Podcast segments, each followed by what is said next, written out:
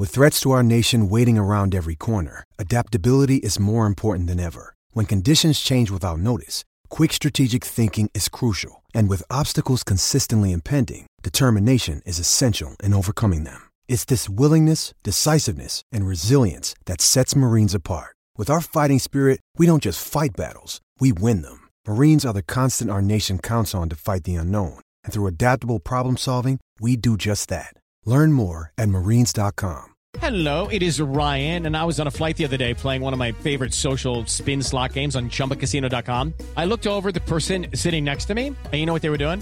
They were also playing Chumba Casino. Coincidence? I think not. Everybody's loving having fun with it. Chumba Casino is home to hundreds of casino style games that you can play for free anytime, anywhere, even at 30,000 feet. So sign up now at chumbacasino.com to claim your free welcome bonus. That's chumbacasino.com and live the Chumba life. No purchase necessary. Group. Void prohibited by law. See terms and conditions. 18 plus. Okay, round two. Name something that's not boring. A laundry? Ooh, a book club. Computer solitaire, huh? Ah, sorry, we were looking for Chumba Casino. That's right. ChumbaCasino.com has over 100 casino style games. Join today and play for free for your chance to redeem some serious prizes. ChumbaCasino.com. No purchase necessary. Void were prohibited by law. 18 plus. Terms and conditions apply. See website for details. It is Ryan here, and I have a question for you. What do you do when you win?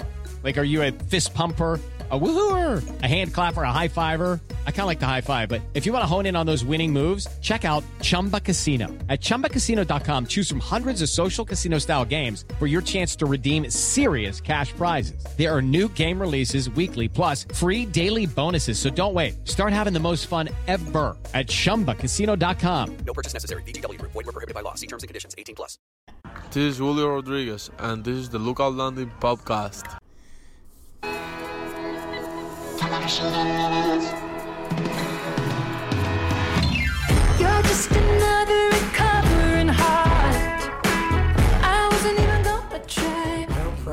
Doing podcasts. Just one microphone is all. Sometimes I have some guests and we we talk baseball. How is that for an intro, everyone? Welcome back to the Lookout Landing podcast. We're doing another episode of Why I'm a Mariners Fan with a very special guest. Um, today's is Brittany Bush Bollay, uh, full Mariners fan, full internet presence, full Extremely uh, online. Yeah, extremely online Seattle resident. Brittany, welcome to uh, the recording studio. Thank you. We are, uh, for the listeners, we are in a, a palatial recording studio, I would say, surrounded by various kinds of marble. Both of us are wearing silk robes, uh, provided by Vox Media, of course. Thank you, Vox. Uh, there's a candle. Some of it is for the vibes, some of it is because I'm a young single man and there are some smells in this apartment occasionally. But we're not here to talk Slash about that. recording studio. Slash recording studio, yeah. Penthouse recording studio apartment. we have converted it into sort of a hybrid situation and it's working well. So people seem to like it. I mean, you live for your work, so you might as well live at your work. Thank you so much. I appreciate that. This is work. this is my art form, and I take it very seriously. Um, but yes, we are here to talk about why we are Mariners fans. Um, it's an interesting thought process in the off season when the Mariners feel so distant. Like I haven't really given a lot of thought to the roster or like off season trades or anything. I don't know if you have, but I just I overheard someone talking the other day about trading Tom Murphy, and I almost cried. Oh, no. So that was we can't have that. no. The backup catcher has to be the priority of the off season. I mean, that's that's why they don't let me run the team. That is true. Yeah, we would probably we would rule the team with our heart first. I would have an good. all catcher team actually, all backup catcher team. I think that's probably technically impossible, but we could make it work. Yeah, you gotta I- believe. no one's tried it yet, and that's usually what leads to the sweeping changes is someone trying to zig where everyone else is zagging. So I think that's kind of kind of what we're doing here. Also, you know, the baseball mm-hmm. podcast that's very meta about baseball and podcasting itself. Um, I'm especially intrigued by your like fandom origin story Mm-hmm. because correct me if I'm wrong, but you are not from here originally. I am not. I've um, I've lived in Seattle for about 13 years now, but I did. I grew up in Nashville, Tennessee, and I uh, wandered around the world for a bit before ending up here. So you never, you didn't grow up here at all, never lived here until making the move as an adult. I had never, Like I grew up in Nashville. I'd never crossed the Mississippi until I was like 21, just Wow. shy thereof. Okay. Yeah, so I never, growing up like a grunge loving kid in Nashville, like I never even imagined that I would get anywhere near Seattle. Interesting. And then you got here and you were like, baseball, I guess, will be the new grunge music. You know, now I kind of want to like, I'm gonna think about that for a while. Actually, yeah, you could write something for lookoutlanding.com maybe. How baseball is the new grunge. Because you have to be here to fully appreciate it. That could be an angle. We'll work on it. We'll work on it. Obviously. Um, so that makes you then the first guest who has never, who never grew up in the Seattle area. Okay. Yeah, Isabel was on. She kind of bounced around between California and Seattle as a kid. But you're the first one who sort of came to the Mariners on their own volition, not just like your parents sitting you down in front of the TV and saying, "This is what we do." Yeah, my family actually like. My dad's a giant college football fan. Okay. We didn't do baseball, and I mostly lived with my mom, and she didn't do sports. Like I did not. I grew up watching figure skating and gymnastics, which I didn't think were sports, which we can talk about at a different time because there's a lot to unpack there. But, Sure. But like, yeah, I didn't even like I didn't understand how football worked until I was in high school. Uh, didn't didn't watch baseball, none of that. So Never played it or anything. not out, outside of like the front yard when I was a kid. Interesting. Okay, so then when did you move to Washington or Seattle or whatever? I was 20, 25, I guess, when I moved Okay. here. Are the Mariners good or bad when you move here? I don't know. You don't know? Okay. No, it so, was still more. It was there was like years between Oh, interesting. and my Mariners fandom. Oh, this so- is this is great because yeah. usually it's just you know everyone I've talked to so far. It's like yeah, I grew up here and my family was into sports, so I became a Mariners fan. Yeah. But so how long did it take then from moving here to actually starting to dip your toe in the Mariners water? Um, you know, we went. My husband and I used to go uh, like just here and there when we first moved here. It'd be like someone he knew at work had tickets. Mm-hmm. And they'd be like, "Hey, not using them." It's like, "Sure, you know, I don't." I'd been to um. I'd been to one Major League Baseball game actually, and when I graduated from Hebrew school, Mm, we went to New York City fun. for our for our graduation trip, and we went to a Mets game, um, Shea Stadium. It was a Mets Red Sox game. Oh wow. It was the first year of interleague play, and the Mets got stomped. I've gone back and found the score. I don't remember it, but I just remember that the Mets fans were so mad they started making paper airplanes and throwing them from the top deck into the field, and the police had to come and make them stop. And I was like, baseball's crazy. yeah. Introduction to baseball and just New York guys. Yeah, yeah, and also I was like, oh man, New York, it's everything I ever heard about. Yeah, that's hilarious to me because I feel like that could almost be a turn off a lot of ways, especially if you're like an impressionable kid and you see how people behave at baseball stadiums. I would feel like I wouldn't want to be a part of that. I don't know.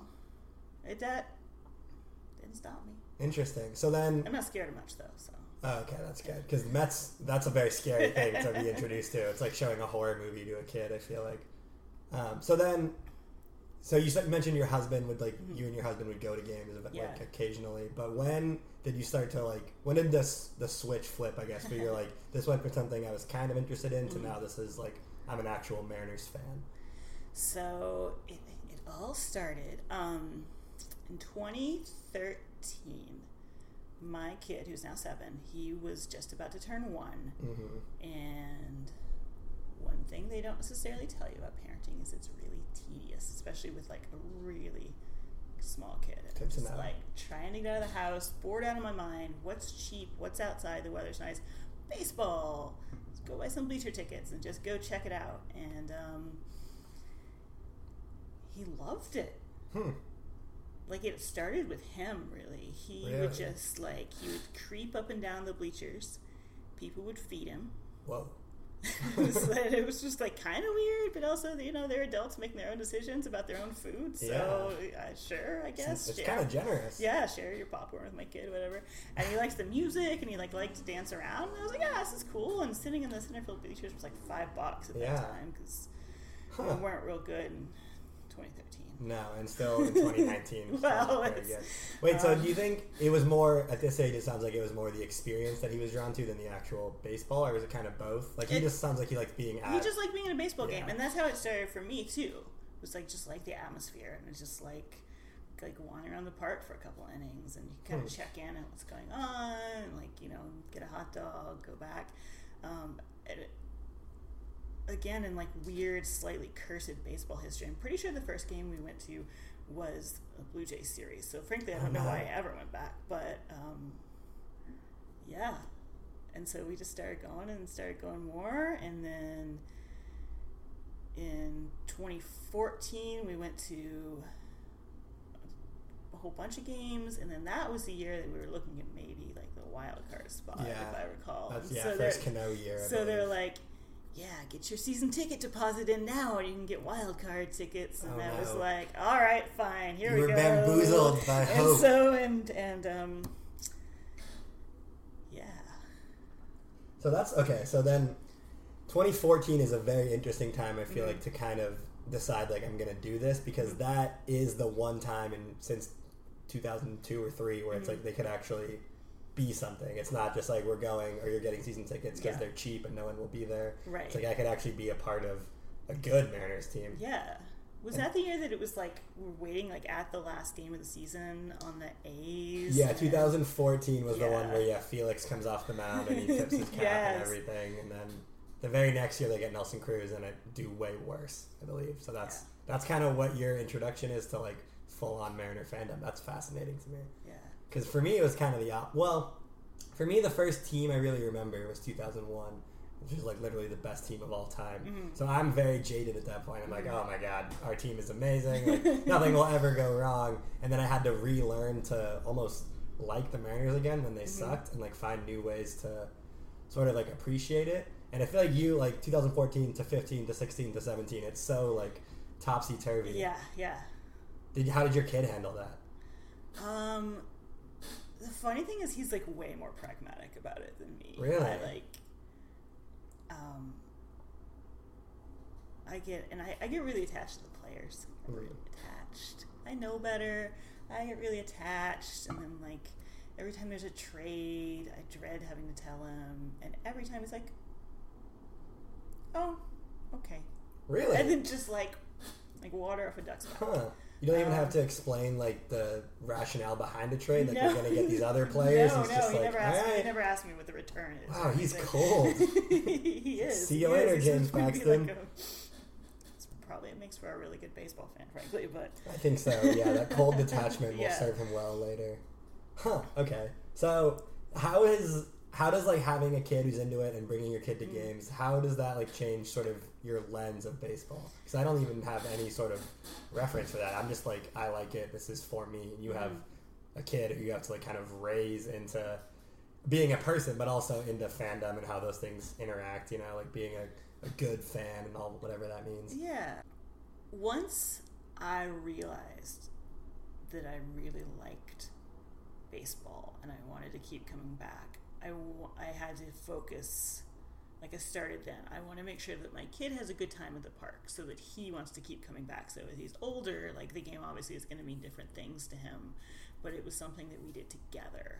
And so, you know, like we spent a lot of time at the playground the first couple of years. We're like, well, we're going to get there a little bit late because, like, I'm trying to get on the bus and he's having a hard time because he's a toddler, like, whatever. Just had to be super laid back, even when I didn't necessarily feel that laid back about it.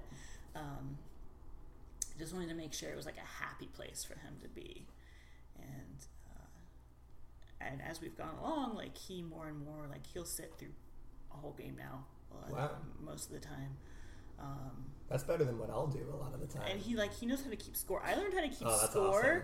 because my kid wanted to learn how to keep score. Really? And I was like, well, I should probably also learn, and then I can help him. Yeah, keeping score is huge. My grandpa taught me how to keep score when I was really little, and I think that helped me be able to actually follow a baseball game a lot Yeah. more and be interested in it rather than just the outcomes. Like you actually tracking Yeah. each batter and stuff. That was that was massive for me. Yeah, yeah. And I have ADHD, so it really helps me focus. Nice. Cool. Um, so have you had any like weird experiences at the ballpark? I mean, we all have had like weird experiences, but with like a kid, you know, you have people drunk, people yelling and screaming. Like, are people a little more courteous, or did your did your kid get like a full introduction to like this is how people behave at sporting events?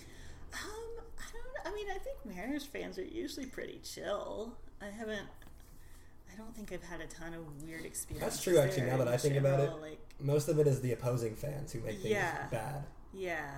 Um, again, there have been a couple Jays series where it's gotten kind of tense. Hear that, Canada? Um, but I don't know if he really like got that it was getting tense, and I don't think I've ever heard anyone like yell some word that he's Right. never heard before. Like people will swear nearby, and they'll turn around and like apologize to me. And I'm Oh, like, wow. "I- he's heard that from me. Probably he swears perfectly. oh, He nice. swears when he swears at sports, he does a really good job.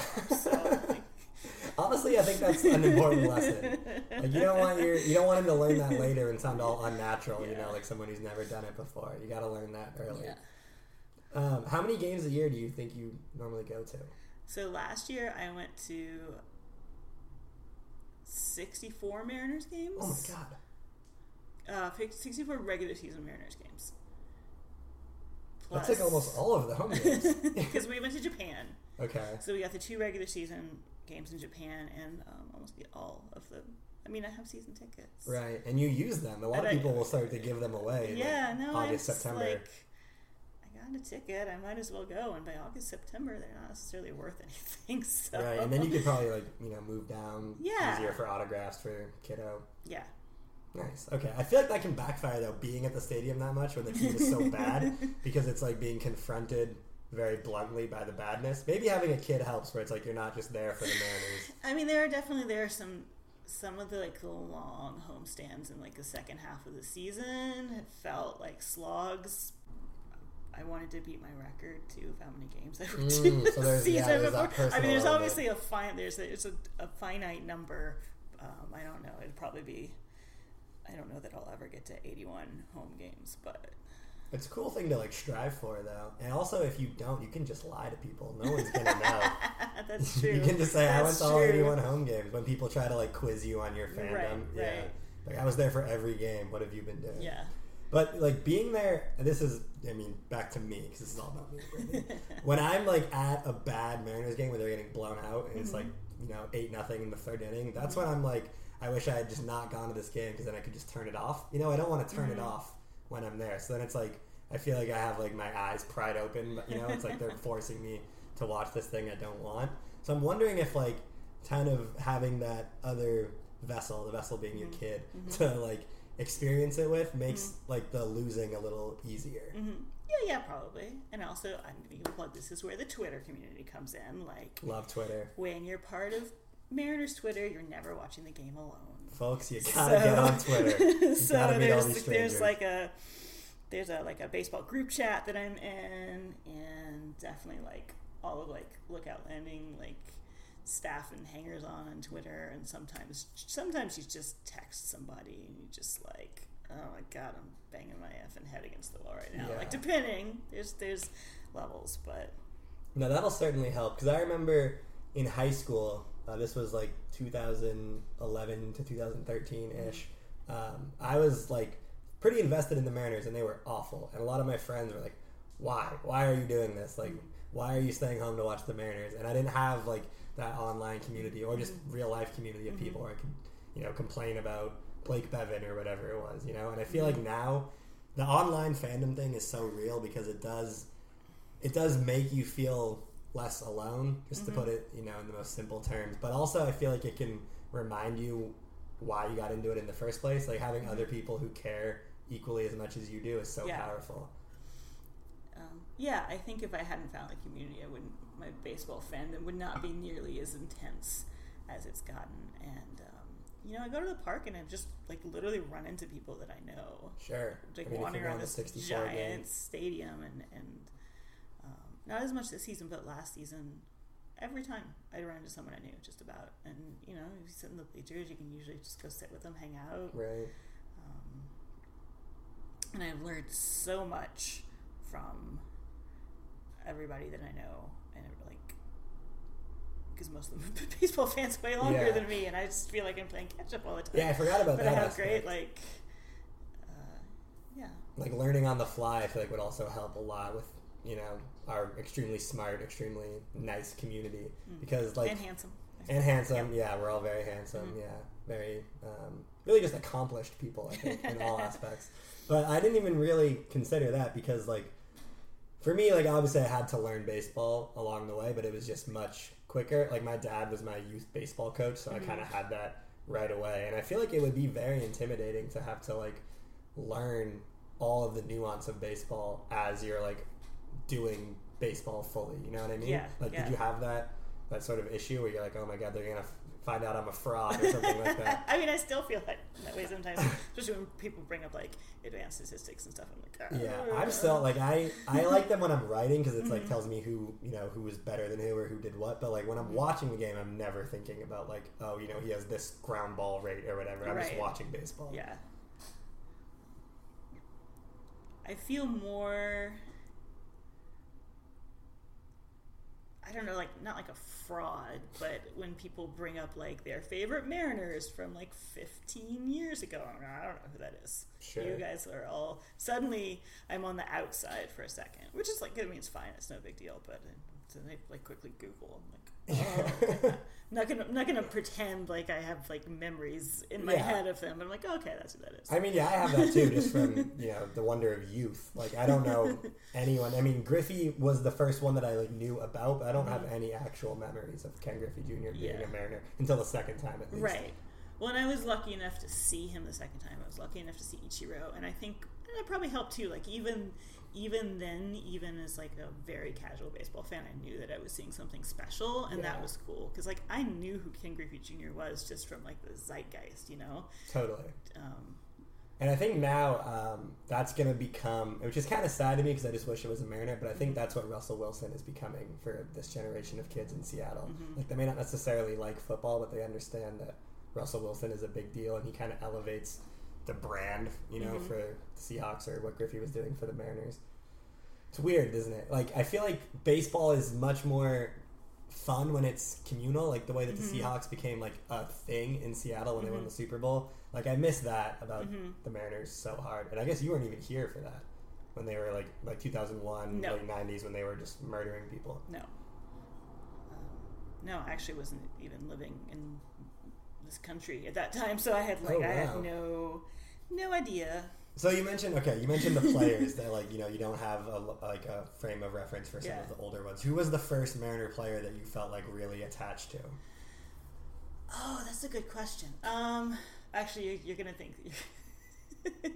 Was it, a backup catcher? It was no, actually, it was Dustin Ackley. oh, okay, that makes sense. Because we sat right over where he played. We sit in the left, left field bleachers, and we would like look down, and there's Dustin Ackley, Yeah. and like with this crazy beard and making catches and stuff, and I can see that. He was very approachable, like especially when he was young and he was mm-hmm. like, you know, the hope. Everyone was like, okay, this is we want to root for him, and then Yeah. it quickly flipped where everyone was like, we want to hate him, we want him out. But I can see that. I also feel like like having a guy who's not necessarily great kind of like enhances fandom a little bit. Like it's so easy to be like, oh yeah, I love Felix, I love Ichiro, Right. but like you know, like I was a big like. Mike, Mike Cameron was pretty good, but like I was a big Mark McLemore fan who like wasn't a superstar at all. Mm-hmm. Like Willie Bloomquist was a big person for me. I loved like middle relievers like the Wilhelmsens, the Furbush.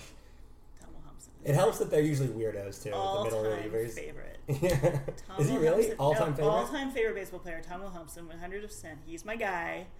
Have two autographed Tom Wilhelmsen jerseys. Wow, Yeah, two of them. Two of them. You might have the most of anyone on earth. you probably do, maybe outside the Wilhelmsen family. start the museum. Um, Tom, if you're listening, I'm not creepy. I just love you. I just love you. Um, What is he doing? He listens, right? He probably listens. Uh, he was on. I don't know if it was in the radio call or in the park for the Diamondbacks not long ago, but I think that was Oh. just like a one-off Oh, okay. thing. I think he's just being a really cool dad. I think Oh, I love that. most of most of what I see. I think he like maybe like is an ambassador for a tequila company. That sounds Just very, continuing very to be like on brand. Yeah. Yeah. Wow. Okay. I want to keep up with him because I feel like that's the other thing about sports fandom is when someone leaves your team, it's very easy to be like, "All right, see ya," Yeah. and like you don't really check up. The internet makes it a lot easier, obviously, to see what they're doing. But Yeah. like, I can't imagine, you know, when it was like the dark ages of you know 70s, 80s. You love a player, they get traded. You never see them on TV because TV is so limited. There's no internet. Like they would just kind of disappear from your life. I feel like. Yeah.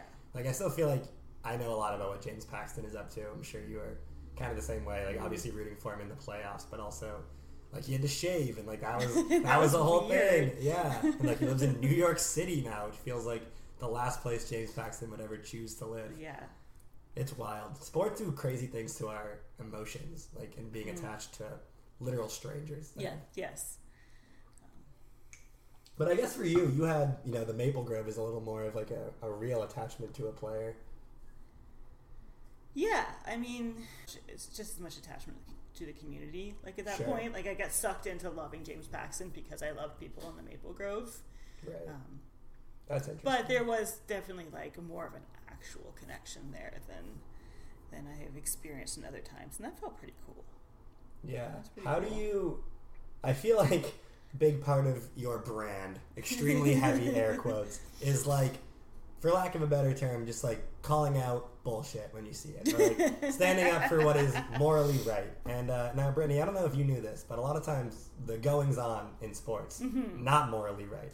Oftentimes morally very very Morally wrong. wrong. So how have you had to like? I mean, I'm sure you have. We all have at some point. Like, how do you wrestle with that, or especially even when it comes to your kid? Like, if you have to explain a sports scandal, has that come up yet? Um, I mean, that's a really that's a good question. I feel like we've talked a little bit maybe about like um, like Aroldis Chapman and like why I like will not watch him Sure. pitch. Um, haven't talked to him about the Astros and the sign stealing yet. Well, that's That one's pretty mild. That could be a nice introduction to Yeah, sports yeah. badness. Um, like, do you feel like there's a responsibility to explain like the the underside of sports, or do you want to just keep him kind of naive at this point? I think he's real young. Yeah. No, I and, I, understand that. and I want him to be a kid. I think you know. Yeah.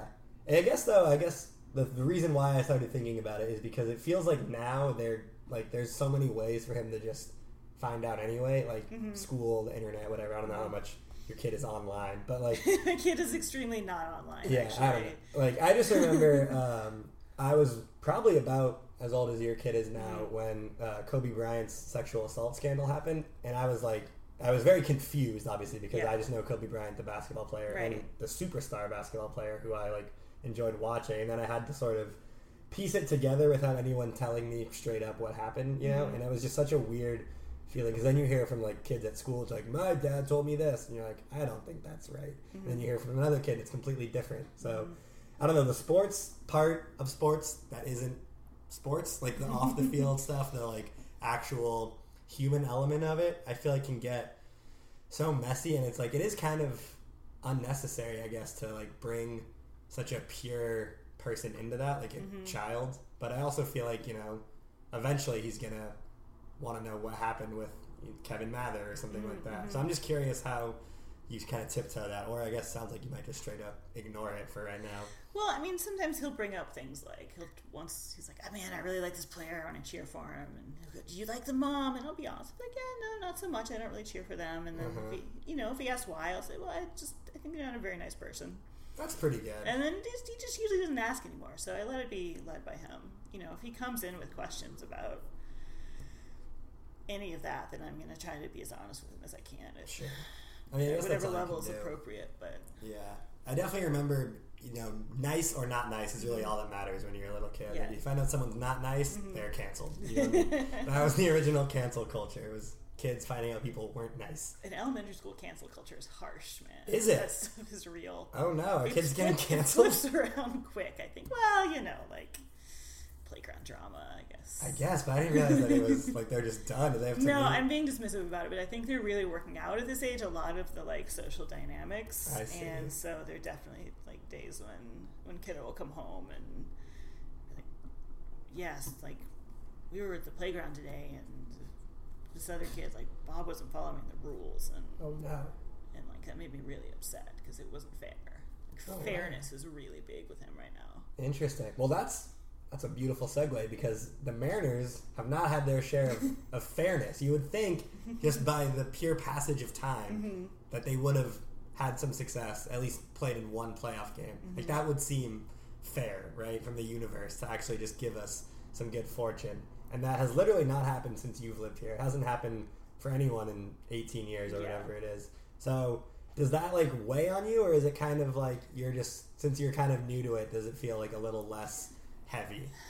I, I don't know. May- Yeah, I mean, I haven't ever had it, like you said, so it's Yeah. not like there's something that was there and then it's missing. Um, I will say that this year, during like the first Sounders playoff game, I was sitting there and that was like an intense game and like back and forth, and one that would take extra time. And I had this thought in the back of my head. I was like, oh, maybe having your team in the playoffs is bad. I mean, I, this is the first year that I've followed the Sounders, but it was like the, the first year um, that I've been more like. This is the first year I'm a season ticket holder with the Sounders Okay, too, and so it's been like the whole season. It's been the whole story, and then I'm like, I don't know if I really want this right now because Yeah. everything could be terrible in a moment. It's exhausting for sure. Like having to actually agonize over things. Like I remember the first uh, Seahawks Super Bowl run with Pete Carroll, not the one in 05, the one that ended up winning the Super Bowl. I had that exact thought where I was like, if the Mariners play a playoff series, seven games of this, Yeah. I am going to die. just all of us are going to be in a heap. Just, because I get I don't know I I feel like I'm pretty chill, pretty mellow in most things, but when it's things that I can't control but I want a certain outcome, I kind of get like I think antsy is the right word because you're just like just do it, just Yeah. win. Yeah. Like I was at um, the Storm, one of the Storm playoff games against Phoenix, mm-hmm. in it would have been 2018, I guess, the most recent championship, mm-hmm. and like watching. Diana Taurasi just lurk. I was like, she's coming. I know. I, I know what's happening. I know what's happening. And that was the game where she made like the crazy turnaround three in the corner to go to overtime. Mm-hmm. And I was so like mad isn't even the word. I was so defeated. Like, because I think that part of that was being conditioned by the Mariners. I was like, well, here we go. The Storm ended up winning that game and then winning the championship, obviously. So that whole feeling was kind of unnecessary. But there is that that whole like that dread that I feel like kind of hangs over sports, mm-hmm. even if it is the Sounders or the Storm or the Seahawks mm-hmm. or a team that's good. There's still that like knowing that they have so much power to hurt you Right. is so scary. But then the flip side, when it's so close and so intense and then they win, it's amazing. So what you're saying is winning is good. You're pro winning. I'm pro winning. Okay. I think I don't value it as much as other people do. I think that's honest. healthy though. That's probably the Um, best way to do it. I just just like baseball, man. Yeah. So how much how much interest are you giving the rest of Major League Baseball or like the minor leagues, like things that aren't necessarily the Seattle Mariners? Um, like I'll usually watch it if it's on. It was having played fantasy baseball the past couple of years has drawn me more into Yeah. other teams. Um, and you know I watch the playoffs. I love playoff baseball. I get I'll get involved in the the World Series. Um, I mean I went to Arizona Fall League, so I can't really pretend I'm like some sort of filthy casual. Right, that's hardcore. that's that's in the weeds baseball. You and five other people. yeah, yeah. But that's I mean that's another thing that I think can grow your fandom or like your appreciation for just Yeah. baseball, like all the the rhythms and like how. Because those kids at the Arizona Fall League, like they know some of them, they're not going to be superstars. They might not even Mm-hmm. make the big leagues. They just do it because they like it or they have a dream. And I feel like we can all, as cynical as some of us might be, we can all relate to that part at Mm-hmm. least. Or just like being at a baseball game. There's something that is like magical about that. Even if you know your team is 90 games under 500 or whatever, you're still like watching baseball. Mike Leake could very nearly throw a perfect game. He sure could. Right in front of I was you. sitting right here for that, watching it unfold, terrified because I was like, I'm gonna have to recap a fucking Mike Leake perfect game. I'm not ready for that. And then luckily, Mike was chill enough to just give up one little baby hit, which seems like the most Mike Leake move of all time. That's Gold Glove winner Mike Leake, by the way. That's true. That's that's pretty big time. That's so you never know what's gonna happen. You never know what's gonna happen. Yeah. You, I mean, I feel like that's especially true for someone who's at the stadium that much. Do you have like a seminal memory from being there? Because it's all obviously it's all regular season. We don't have the the cool playoff moment, but I know for me, like I've gotten lucky enough to just you know be at a couple no hitters and things like that, where it's like you literally have no idea what's gonna happen anytime you show up at a baseball game. Yeah, we were the Kuma no hitter. That was pretty cool. Me too. Um, there was one game. I guess it was two seasons ago. It was a Maple Grove game, and James Paxton got like ten or twelve strikeouts, and then and I feel terrible. I don't remember if it was Nelson Cruz or Robbie Cano hit his like three hundredth Oh, okay. home run was it? Because they both did it that season. I don't remember which you. one was which, but it was just like all of that, like with all of my best friends, and that's one of my that's one of my favorite baseball Yeah. memories. When all of the best things happen at once, it's very hard to not think that there's like something special about what you're doing. You know what I mean? Like it'd be very fucked up to be at a game like that and be like, "Oh well, you know, they haven't made the playoffs in 18 years." Right. It's like who who is that line of thought for? Like I just I don't know. I get that it's kind of natural. Like people are very results oriented with sports, but it Mm-hmm. doesn't feel like that's really helping anybody. Mm-hmm. You know what I mean? Because you have to be realistic. Like we know next year they're not going to make the playoffs. Mm-hmm. That doesn't mean I'm not going to like baseball. But they're gonna start the season like seventeen and two That's again, true. and then we're all gonna be like, I just Yeah. can't, but I want to. that was such a weird thing last year. I couldn't like. I mean, the thing about baseball being so long is that you just know that like nothing will last, even if it's you know extreme badness, extreme goodness, Mm-hmm. even extreme normalcy. Like going exactly 500 is hard to do. Yeah. So you have to like, but the 13 and two start was so alarming because I was like, I can't. Like I, it felt like a false signal. Well, because we all remember like last season, it was like astonishing, and then it felt like at the All Star break, everything just crumbled. Oh, yeah. pieces, Yeah, right? yeah. And so it's like that that crushed me. I think it, yeah. That I think this 2019 was a natural, I think, splintering point for a lot of people because not only was it like coming off the emotional labor of following the 2018 team who mm-hmm. almost made the playoffs and then completely did not make the playoffs, but then they get rid of everyone and you're like, well, this seems like you know I like that team. Now this is a completely different team. You've seen in your short time following the Mariners like mm-hmm. 12 different teams Yeah. basically. Like I don't know. It's so hard to like get yourself psyched up again sometimes. And I think the 13 and 2 start did kind of help for that, but then mm-hmm. it only just makes it worse when they go whatever it is the rest of the season and win like you know 10% of their games. Yeah. There's no greater point there. I was just I wasn't going to like, you know, come up with something clever to say at the end of that. But I guess then we should move to the big question here. Kind of the ethos of this whole podcast All right, series all right. which is we talked about how you became a Mariners fan, Uh-huh. why, where, all that. But the real question is what keeps bringing you back? What is it about the start of a new season that kind of draws you back to, to T-Mobile or even just following the Mariners? It's just fucking hope, man. Wow. It's just you go in on the first day and there's the bunting and there's like the big ceremony and everybody comes out and it's just it's just all new. It's all new over again and anything can happen. And at the beginning of every single game, anything can happen.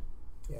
I need to figure out the life equivalent of bunting. Like something to signify this is big. Like get excited, this is your new day. Like I know, maybe I need to like actually buy some bunting for my life and just carry it around. put it up at work, put it up in my bedroom. We could work on that for like a, an off-season article too, like how to Mm. incorporate bunting into your day-to-day life. That's true, yeah. How to make every day feel like opening day. Do you hear that? I think it was Nick Castellanos on the Cubs. Someone was like, you know, Nick, you weren't. He he got traded mid-season to the Cubs.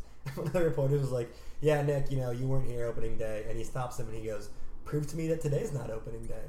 And they're like, "What?" He's like, "Today, as far as I'm concerned, is opening day." And like he was definitely like kind of joking, but at the same time, I was like, he might be a genius. Ah. Like if you approach every day like it's that excitement of a new day and not August in Milwaukee or whatever, it has to have some positive effect, especially for a baseball player who's Yeah. doing it 162 times Right. in 180 days or whatever it is. So do you think that fits into the whole like daily stoic book and and ethos that so many of them follow, or is it the mm. complete opposite? Well, I I have a tough time relating to anyone who does the the daily stoic, like you know, just another day at work, like you know, gonna put our head down and grind, treat it one day at a time. Like that just doesn't seem like your natural thought process. Like it's weird to me to think like these are humans, they have real mm-hmm. thoughts, and then when they actually have to express them, they just dumb it down to like, yeah, you know, both teams played hard, whatever, whatever, whatever. Like I want the guy who actually has sort of anything. Like it could even be extreme sadness if they were like, yeah, you know, we suck. We're gonna suck tomorrow, and we suck the day after that. Like to me, that's at least better than being like like the Scott Servais where he just never says anything Yeah. ever. You know. That's what draws me to players too. The ones who Or are you could be the guy with the lightsaber. True. Yeah, we should all strive to be more like Sean Doolittle. Jerry, get Sean Doolittle. Yeah, or Sean Doolittle, come on the Lookout Landing podcast. Why I'm a baseball player, not a baseball fan. Maybe five minutes long, just him saying I'm really good at baseball, and people keep hiring me to play baseball. But the hope, the hope is what I think we all need. Mm-hmm. Like it's so easy to forget that that's sort of the whole reason, because like hope can mean different things for different people. It's not the hope of making the playoffs. Maybe it's the hope mm-hmm. of we get to watch baseball. Like I'm hoping that I'm gonna be able to watch baseball all season, and then it'll be fun. Like I think that should be enough, you know, because that's mm-hmm. what got it everyone into it originally. I think like I didn't when I was a kid, I didn't wake up every day and say I really hope the Mariners win the World Series. I would wake up saying I want to watch the Mariners tonight. Yeah. you know what I mean. And you have to kind of have that reminder that it's not all about the great, you know, pie in the sky or whatever. It's about like you deserve to be happy in ways that aren't tied to things. Mm-hmm. You know, And in This is the baseball, therapy part in baseball, it's podcast. so hard to get to the playoffs. It's hard. it is hard, and especially when you have the fucking Astros in your division who are stealing all of our information, which probably isn't great anyway. But give it back. We want our signs Can back. you return it? Oh man. Okay. Well, Brittany has to go live a real life. Well, I have I have to edit a podcast. We're both we're both contributing to society. Yeah, I I would so. say. I think so. Um, do you have anything to plug? Anything you want to to promote? Get off your chest? Any wild predictions? Wild predictions. Um,